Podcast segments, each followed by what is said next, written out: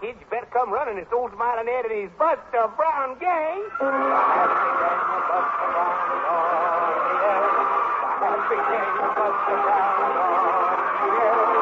laugh and frolic and sing and play. Come on, you buddies, it's down. Hooray, Buster Brown is on the air. Hello, kids. Hello, mother. Hello, daddy. Hello, grandmother. Hello, granddad. Aunts and uncles and nieces and nephews and cousins and brothers and sisters and cousins. Everybody, this is your old buddy Smilin' Ed and all his big Buster Brown gang. Squeaky the Mouse, Midnight the Cat, Grandy the Talking Piano, and Froggy the Gremlin out here in Hollywood, all ready for another good old Saturday morning hoop to do. And now, to start with, here's a grandpa song we haven't sung for a long time. Here we go. My grandpa is the smartest man I bet there ever was. He knows about most everything there is to know because he's been around most everywhere to see what he could see. And when I ask him questions, you can bet he answers me. Now, if you'd like to know what makes a plane fly through the air, all you gotta do is ask my grandpa. He knows it. It's got a little dingus in it. Who's this way up there? All you gotta do is ask my grandpa. I asked him what would happen if the plane was flying round, and all at once the motor stopped. How would the plane get down? He said they'd have to get a rope and pull it to the ground. All you gotta do is ask my grandpa. Now, if you'd like to know why doggies wag their tails around, all you gotta do is ask my grandpa. He knows it. My grandpa said it's just because the tail can't wag the hound. All you gotta do is ask my grandpa. I asked him why the elephant had such a big long nose. And Grandpa says, now, sonny boy, just why do you suppose? In case he has to sneeze, he doesn't want to be too close. All you gotta do is ask my grandpa.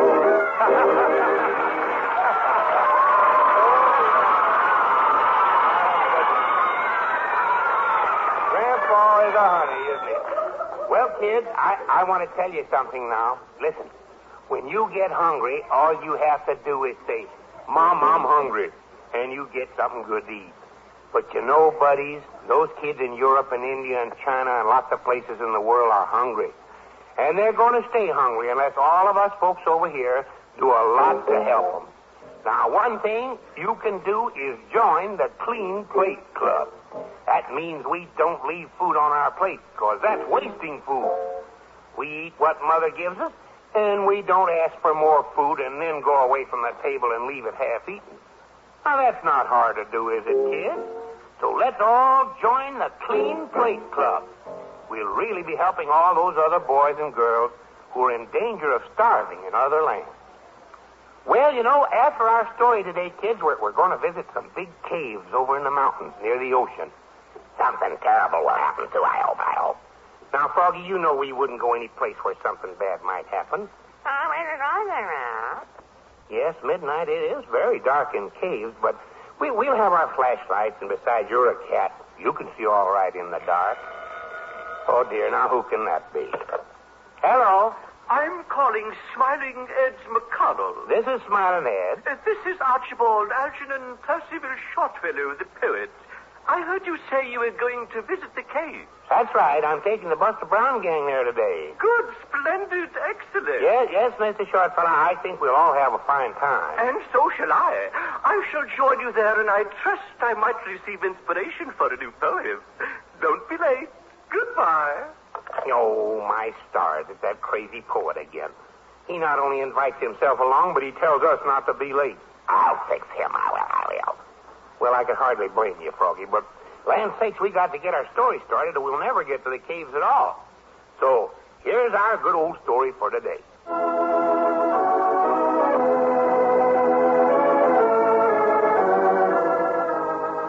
Well, today we're going back to the days of chivalry.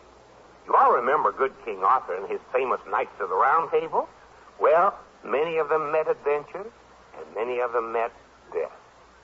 Lady Eleanor one day was forced to tell her young son, Tristan, of the death of his brave father. And it was then your father fell before the swords of the infidels. But he died bravely, Mother, as the bravest, my son. Sir Tristan was ever brave.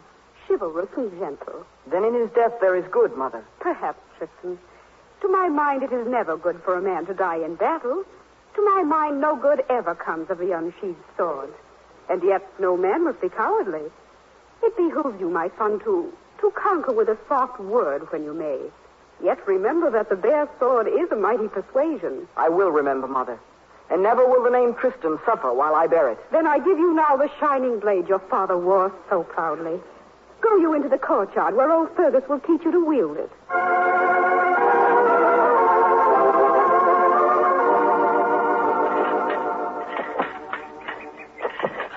Enough, lad, enough.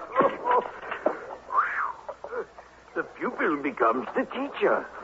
These old legs and arms cannot match your youth and strength. Then, then I may yet become a swordsman, Fergus? Lad, I say to you, there is not a blade in all England, but what would find it hard to match yours.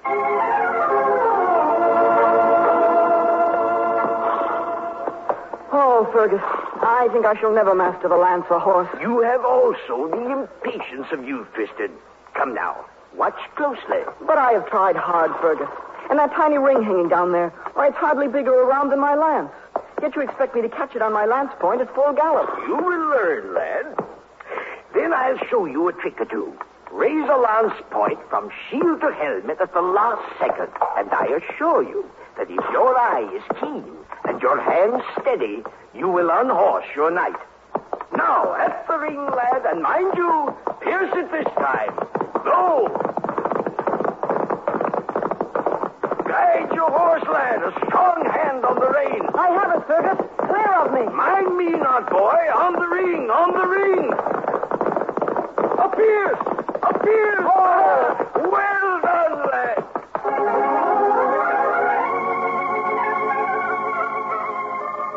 And so the busy days passed with Tristan learning the arts of knighthood. His sword hand became sure and strong. His lance went true, and his horsemanship became perfect. But one day, he laid down his sword, for suddenly he made an important decision. Accordingly, he went in to his mother, Lady Eleanor. My mother, may I speak with you? Of course, Tristan. Come in. Thank you. Mother, I've come to a decision. A decision? What do you mean, my son? It is nearly twelve months since my father died. Yes, Tristan. I've devoted myself to the sword, the lance, and the saddle. And now? And now my studies are finished. I know. My boy has become a young man. You would go into the world to win your spurs, to wear your armor to knighthood. Is that it, my son? That is it, Mother. Fergus has told me thus, and I have been expecting it. Then you do not mind if I go away? Mind? I mind greatly losing my little son. Yet I know that you must go. A fortnight ago, I went to the armorer's.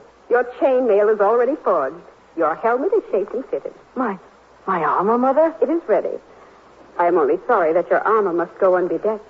There will be no silver and gold to ornament it. Our fortunes have fallen low since your father's death. Then I will rebuild them, Mother. Never fear.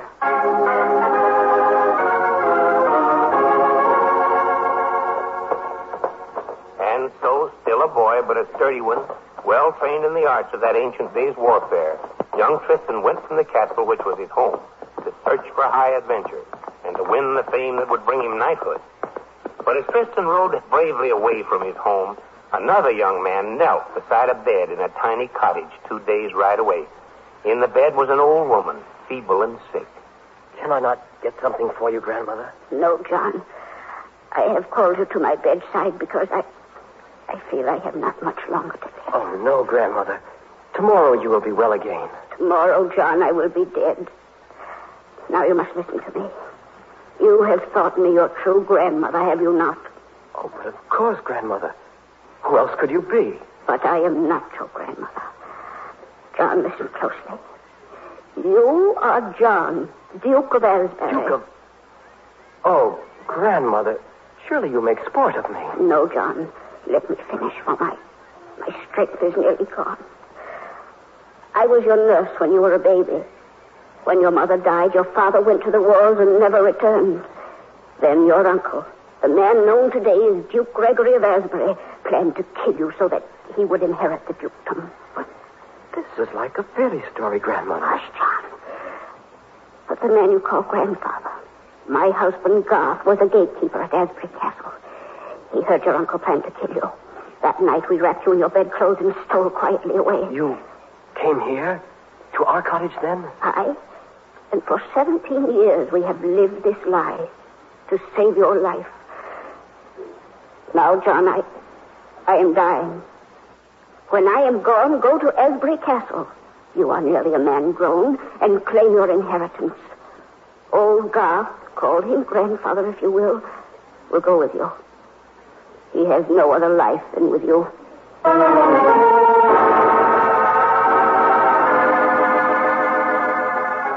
And so another young man, somewhat older than Tristan, started out on his journey. But unlike Tristan, John knew nothing of the arts of war and fighting. Well, Tristan rode his charger mile after mile, and I must admit, grumbled about it. Aye, Valiant, good horse that you are. You've not carried me to an adventure in two days' riding. When think you we'll find a mark for our sword or a target for our lance, eh? Well, you give voice, eh, Valiant? To answer me? Oh, no. Of course not. I see now to whom you spoke. Two horsemen coming toward us far down the road. Well, then, we'll speak civilly to them in it. Hold, Valiant. Hold there. Valiant, see? The two are attacked, and by four horsemen. Ah, one of the two is already unhorsed, and the other fights on. Four against one. Here now is our first adventure. We take the side of the single fighter, be his cause right or wrong. Go, Valiant. Valiant, the big knight on the black horse. He'll be our first. Ah, he sees us. Now he charges with lance presented. On, Valiant. We meet our first lance. Good, Valiant. Good horse. We are victors. Now for the others. Look, you, Valiant. The other three are riding away at top speed. Well, then, let's see whom we've saved. And so Tristan dismounted and listened to John tell the story of the old woman he thought was his grandmother, and Gregory, the false Duke of Asbury. But he had one more to tell also. And so you see, I am the Duke of Asbury. My uncle, who calls himself Asbury, has taken over my estate to add to his own. It would be very embarrassing if the real Asbury suddenly appeared. And the crest on the shield of your attacker was the crest of Asbury Castle. John, your Uncle Gregory is already after your life. But what can I do against armed knights? Fight them, of course. They're only men. They die as easily as another. I, who had never held sword in hand before yesterday? Tristan, I know nothing of fighting. Then mount your horse. We go back to my home. And while you learn to fight as I did, we'll see what can be done.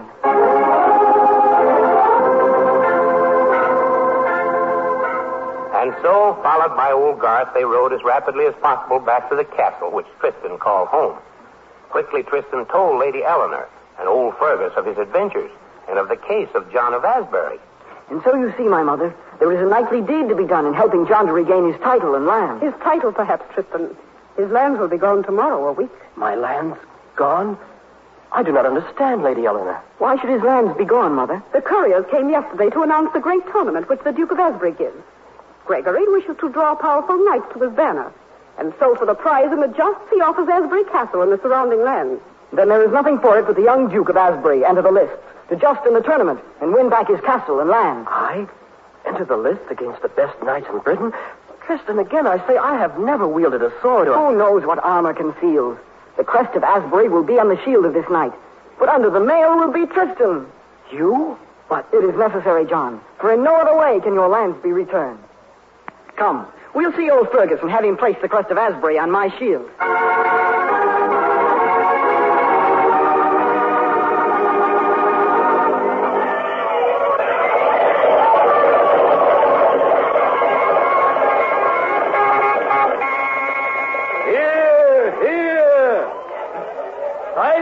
And grace of His Excellency Gregory of Asbury, the tourney is now declared to be open. Hear ye, knights, the courtesies of the just. On one side, Gregory stands with his chosen men.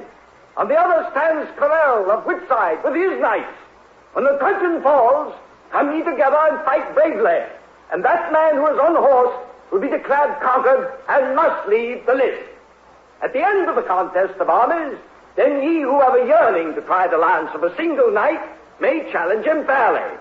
Fight well, brave knights, for the prize is a worthy one.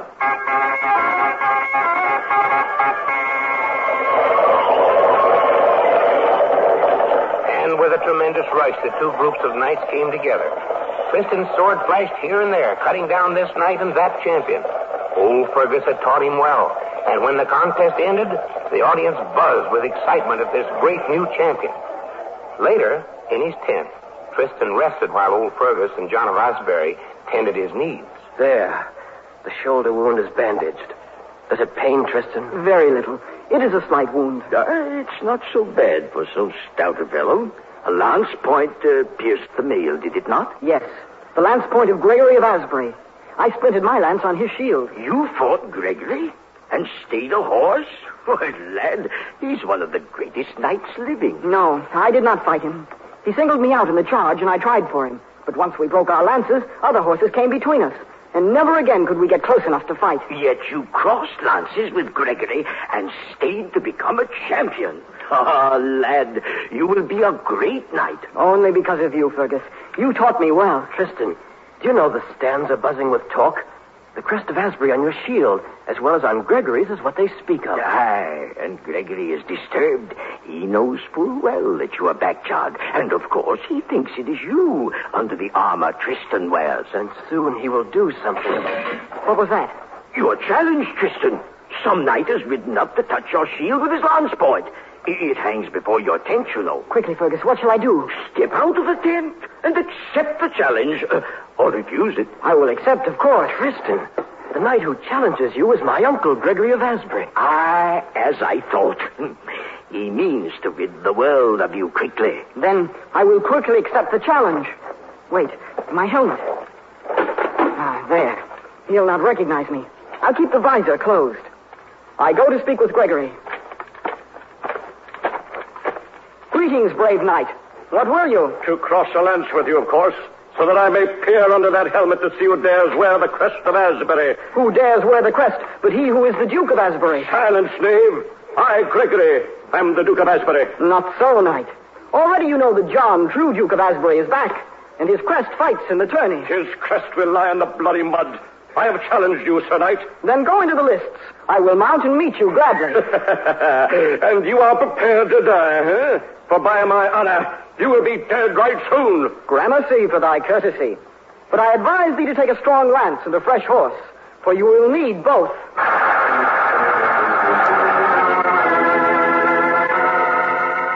As Gregory rode away to enter the lists and wait at his end of the field of battle, Tristan jumped upon Valiant's back and hurried to his own position. Not a sound was heard from the crowd, and John and Fergus stood quietly watching, and both were worried for Tristan, was, after all, he was only a boy, and Gregory was a champion of great courage and skill. Uh, I like it not, young John. Tristan, though a fine knight already, I fear is no match for Gregory. I know, Fergus. I've heard of his prowess. But if good wishes can help, all of mine go with Tristan. If he... Look, you, John, they just... Gregory is freshly mounted. He did take another horse. Aye, I see. And though Valiant is splendid, he's tired. Dread to watch. And I... Oh, no, no, Tristan, no. His shield. Aim for his shield. Your speed is too great for the visor. He did it! He did it! Gregory is on horse. Tristan is victor. Well, something is amiss. Gregory does not rise. Wait. The heroes ride in. There. One dismounts. He is loosening the fastenings of Gregory's helmet. Aye, it is badly dented. Tristan's lance struck it fair in the visor. See, the herald stands erect, and Gregory still does not move. See, the herald speaks. Good people, the tourney is dismissed. I have startling news.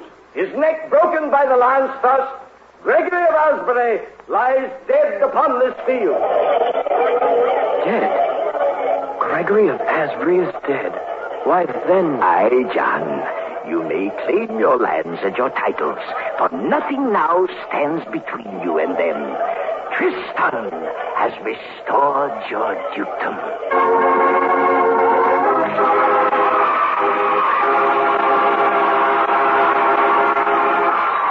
Oh, my, oh, my. That sure was an exciting story, wasn't it? We'll all go out and climb in our big bus just outside the studio. But first, I got you, you got you, everybody's got to have you. But there's only one kind of kiss for me. Good old Buster Brown. Good old Buster Brown shoes, you betcha. We love them because Buster Brown shoes are at the head of the parade in smart grown-up style. Buster Brown shoes are up-and-coming, nifty, stylish shoes any way you look at them. So always be sure you get Buster Brown shoes. Look for the picture of the boy and his dog right inside the shoe before you buy, because I got you, you got you, everybody's got to have you. But there's only one kind of shoe for me. Good old Buster Brown shoes, you betcha. Now, come on, gang. Now, listen, don't forget your coats, because it might be chilly in that cave over the mountains. And let's not forget our walkie-talkie either. Come on, everybody. Come on, let's go out and get time for that.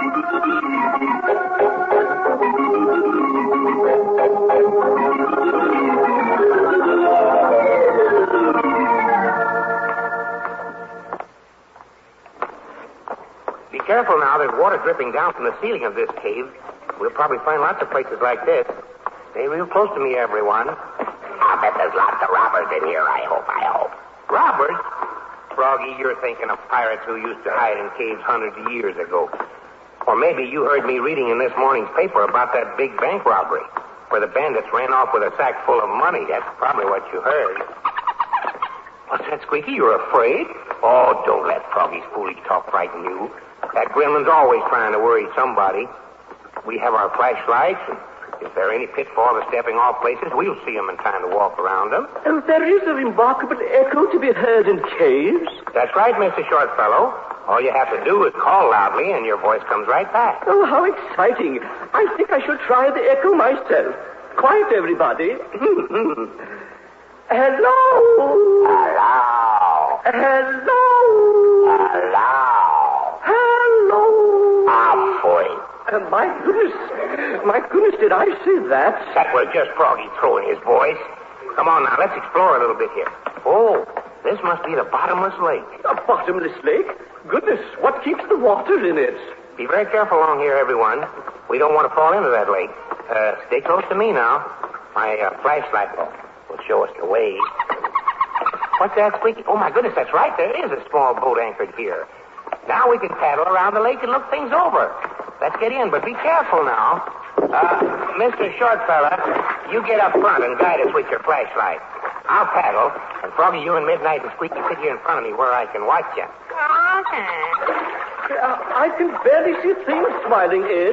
Well, for heaven's sake, don't anyone fall out of this boat. Oh, oh, oh, what was that? A tiny fish just jumped in the boat and fell up there. Well, look at that, a little fish. And it hasn't any eyes at all. Well, of course, fish in underground lakes don't need eyes because it's too dark to see anything. He's awful cold and wiggly here, the other. Oh, are there snakes in here, Smilin' Ed? I'm deathly afraid of snakes. Snakes? No, I don't think there are any snakes, Mister Shortfellow. There are millions of snakes, I bet, I bet. Oh, no, there aren't, Froggy. Now, throw that little fish back into the water, will you? Just so its shirt collar is open. Froggy, you're not going to put that fish on the board's neck. Just a little bit, maybe, maybe. You do nothing of the sort. Why, he'd jump out of the boat if you did. Uh, quiet, please. I have a new verse for you. In darkness we must stay alert because... You got a snake in your shirt. Snake? Froggy, Froggy, Froggy, you dropped that fish inside the poor shirt. He jumped in the lake. Hurry up, hurry up. We gotta get him out. Here, here, here, Mister Shortfellow, grab hold of his oar. Here. Now, Froggy, help me lift him in the boat. Take it easy, Mister Ford. There now. There, there. There you're in. Uh, I'm soaked to the skin. I'm cold and wet. Well, we'll get you right to shore and get you home. Uh, say, while we're heading for shore, I'll just call the studio on our walkie-talkie and ask the announcer man to tell us all where to get Buster Brown shoes. I'll do that right now. Come on in, Mister Announcer. Yes, Smilin' Ed, I'll tell your buddies how to find the store that sells Buster Brown shoes. Now, it's easy, kids. Here's all you have to do. Just pick up your telephone book, then turn to the yellow pages till you come to the heading of shoes. There, under the heading of shoes, you'll find the name Buster Brown. And right below that, the name and address of the store nearest you that sells these swell Buster Brown shoes. And kids, when Mother takes you in for fine new Buster Brown shoes, she can be sure that they'll be fitted scientifically in just the right size, width, and last you need to let your feet grow right. And believe me, that's something Mother will want to know. And remember, too, kids, that all the Buster Brown dealers are Smilin' Ed's buddies. Now, when you find the name of the store nearest you, write it down and be all set to buy Smilin' Ed's Buster Brown shoes.